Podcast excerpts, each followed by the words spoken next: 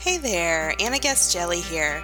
Welcome to Love Curvy Yoga, the podcast where we talk about and practice all things body affirming and yoga.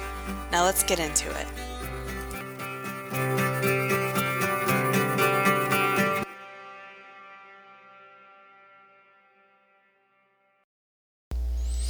Thank you for being here. Thank you for listening.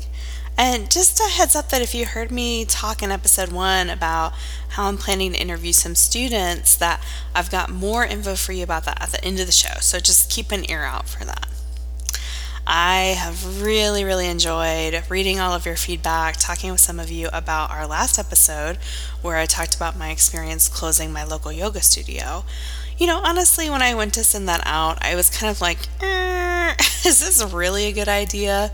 Uh, but in these conversations in the past week, I really have felt even more strongly about what I shared in that episode, which is that it matters that we talk about when things go as we hope they will, but also when they don't. I think that this is really what yoga prepares us for navigating the inevitable ebbs and flows of life. And I know for sure that it's been one of the really big gifts of my own practice. So here we are. We're halfway through January, and I know some of you maybe have an intention to practice yoga more this year. And you know, really, I don't think I know anyone who does not have that intention. So, anyone who practices yoga, I pretty much have um, had many conversations with people over the years where everybody wants to be doing more, no matter how much they're doing now.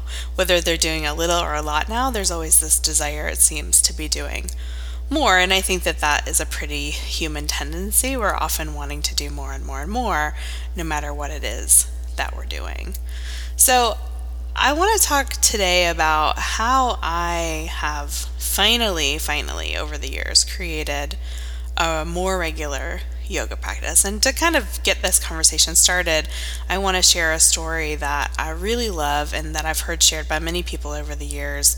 And it's about the poet William Stafford. And he, at one point, set this um, amazing goal to write a poem a day for a year. And if you've ever tried to write a poem, you might be thinking, as I was the first time I heard this story, like, whoa. Because for me, if I wrote a poem, you know, once every half a year, that would be an amazing accomplishment. so he has this goal. He's going to write a poem a day. And so Robert Bly, the writer, asked him how he did it. And William Stafford's answer I lowered my standards. How great is that? I just have to say that again. I lowered my standards. And every time I've heard that story over the years, it's just been like clanging like a bell through my whole body. And finally, that is what I did. I lowered my standards for my own yoga practice and I took my foot off my own neck. And it only took me 15 years to do it. okay, so look, I've written lots of strategies, tips over the years that have helped me to practice more regularly, and I'll link to those in the show notes for sure so you can check them out.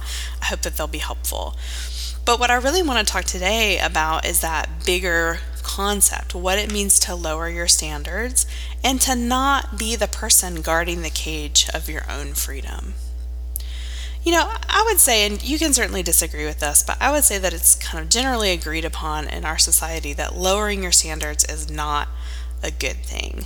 Um, if anything, I would say it's pretty close to being seen as a shameful thing, like as though you've given up on life in some way. But I think we have that idea because we're oversimplifying what it means to lower your standards. Because when your standards are sky high and superhuman, as I'm sure no one listening to this podcast has found to be true for them, um, that when you lower your standards from sky high, it doesn't mean giving up on what you want. I think it might actually mean that you could potentially receive what you want. Whereas when you are in this superhuman realm, it was very unlikely. But when you bring your expectations to this little place called realism, then there's more possibility available in that space. Some of you may have heard me talk about my good friend Jennifer Louden. She is the person who always reminds me that when we're setting expectations for ourselves, the first thing we have to do is remember that we are human newsflash, right? it usually is for me.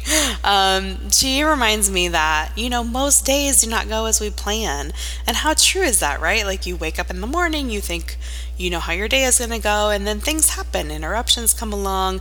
And these things are, you know, both things that we want to have happen, things that we don't. Um, it's not that things going not as we plan is always bad, just things change and we can often not predict in what ways they're going to change. Also, we don't always have, or even often have, as much um, time or energy or emotional bandwidth as when we made the plan for our yoga practice in the first place. But that I have often thought that I should do everything or that I should be able to do everything. But guess what? It's not true. I know you're probably as shocked as I am. um, so, my goal for a really long time was practicing yoga for 90 minutes per day, every day, no matter what. Surprise, surprise, that turned out not to be realistic for me. It was just setting my standard way, way, way, way, way too high. You know, it is a rare day indeed that the other things and people calling me would leave me that much time. And sure, I'm sure that I could wake up at 4 a.m. and get it done. But you know what? Sleep is important to me, and I am okay with that. I am not going to get up at 4 a.m. to do my yoga practice. I'm just not. So, after I let my foot off my neck a little bit with the whole 90 minute everyday thing, I quickly realized that, oh, maybe I could do 60 minutes five days a week, except, nope, that didn't work either. So then 30 minutes four times a week? also not working. I think you're catching my drift. For me, setting an amount of time per day or per week just does not work. I've tried it six ways to Sunday. I've tried all the different strategies, you know, writing it down, putting it on your calendar, all that kind of stuff. For me, for whatever reason, it just doesn't work. And you know what? Maybe it does for you, which I think is awesome. Um, but I have, you know, done enough experiments. The results are in. Ain't gonna happen, Captain. That's a little phrase that Nick taught me uh, when we first started dating. Ain't gonna happen, Captain. So, for a while, this made me feel very very discouraged. I would just think, so I'm just never gonna have a regular yoga practice and I'm a teacher now. Is this okay? I was just kind of waiting for somebody to come around and say, You are not a legitimate person. Get on out of here.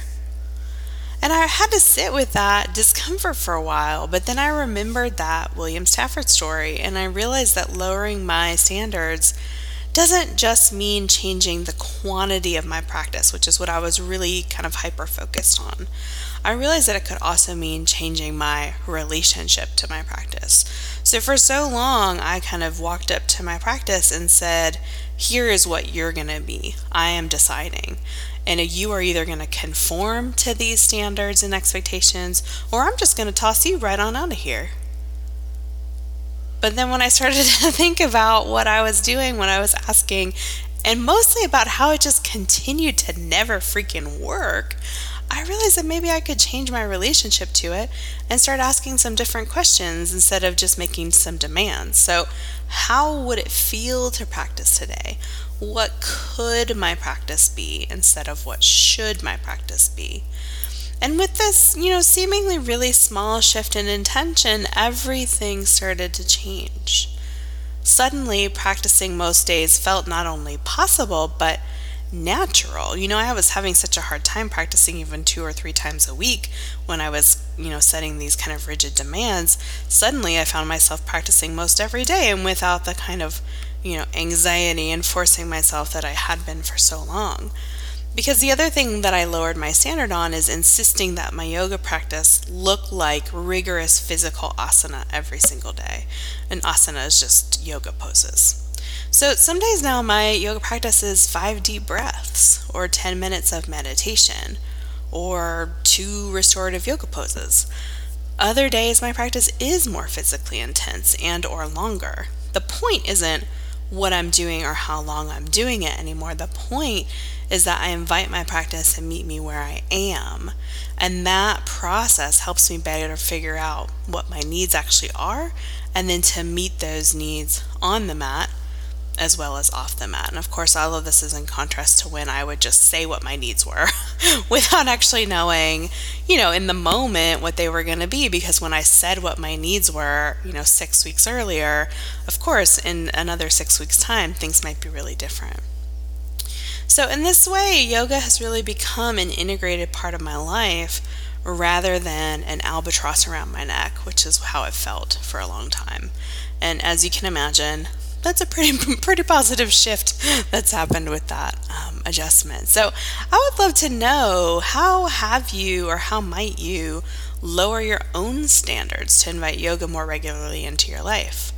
You can leave a comment on the show notes, which are at curvyyoga.com slash podcast or wherever you run into this on social media. But I would love to hear your thoughts because I think the more that we talk about this, the easier it is to find your own way into it, whatever that looks like. Um, I think when we don't talk about it, it's when we feel like we're not meeting expectations or standards, whether what we assume other people have of us or our practice or just practice in general, or, you know, at minimum, what our own standards are. So let's share it up. Let's talk about it.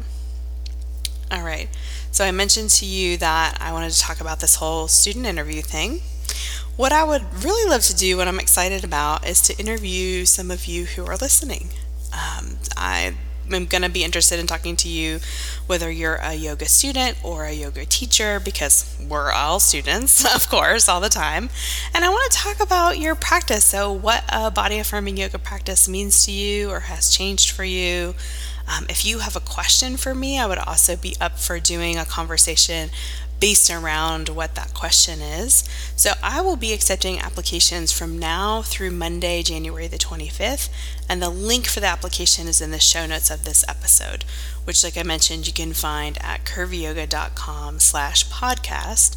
Just look for episode three once you get there. And as I mentioned, so I'm calling this an application, but that's just because there's no other good word to describe it. Um, that's much more formal than I intend for it to be. Um, what you'll be filling out is really just a way for you to tell me a little bit more about you and what you would like to discuss. So I'll be just looking for a diversity of um, questions and perspectives when deciding um, how many student interviews I'm going to do, and I haven't you know made that decision at this point i'm just going to see how it goes. So thank you in advance for your interest and for filling out the application. I think it's going to be so powerful for all of us um, certainly for me to have these conversations with people about their you know regular lives and yoga practice and what it can mean for each person. I always find a little bit of inspiration myself whenever I hear someone's story about their yoga practice. All right, so let's close with one deep breath together. If you're able to, you could bring your hands to fold together in front of your heart. We'll inhale and exhale. The light in me honors the light in you. Namaste. Thanks for listening to Love Curvy Yoga. You can find more information about this podcast and all things curvy yoga at curvyyoga.com. If you love the show, please share it or even review it in iTunes. Both help us get the word out that yoga is a way to come home to your body and yourself, exactly as you are today. Have a great day and curve on.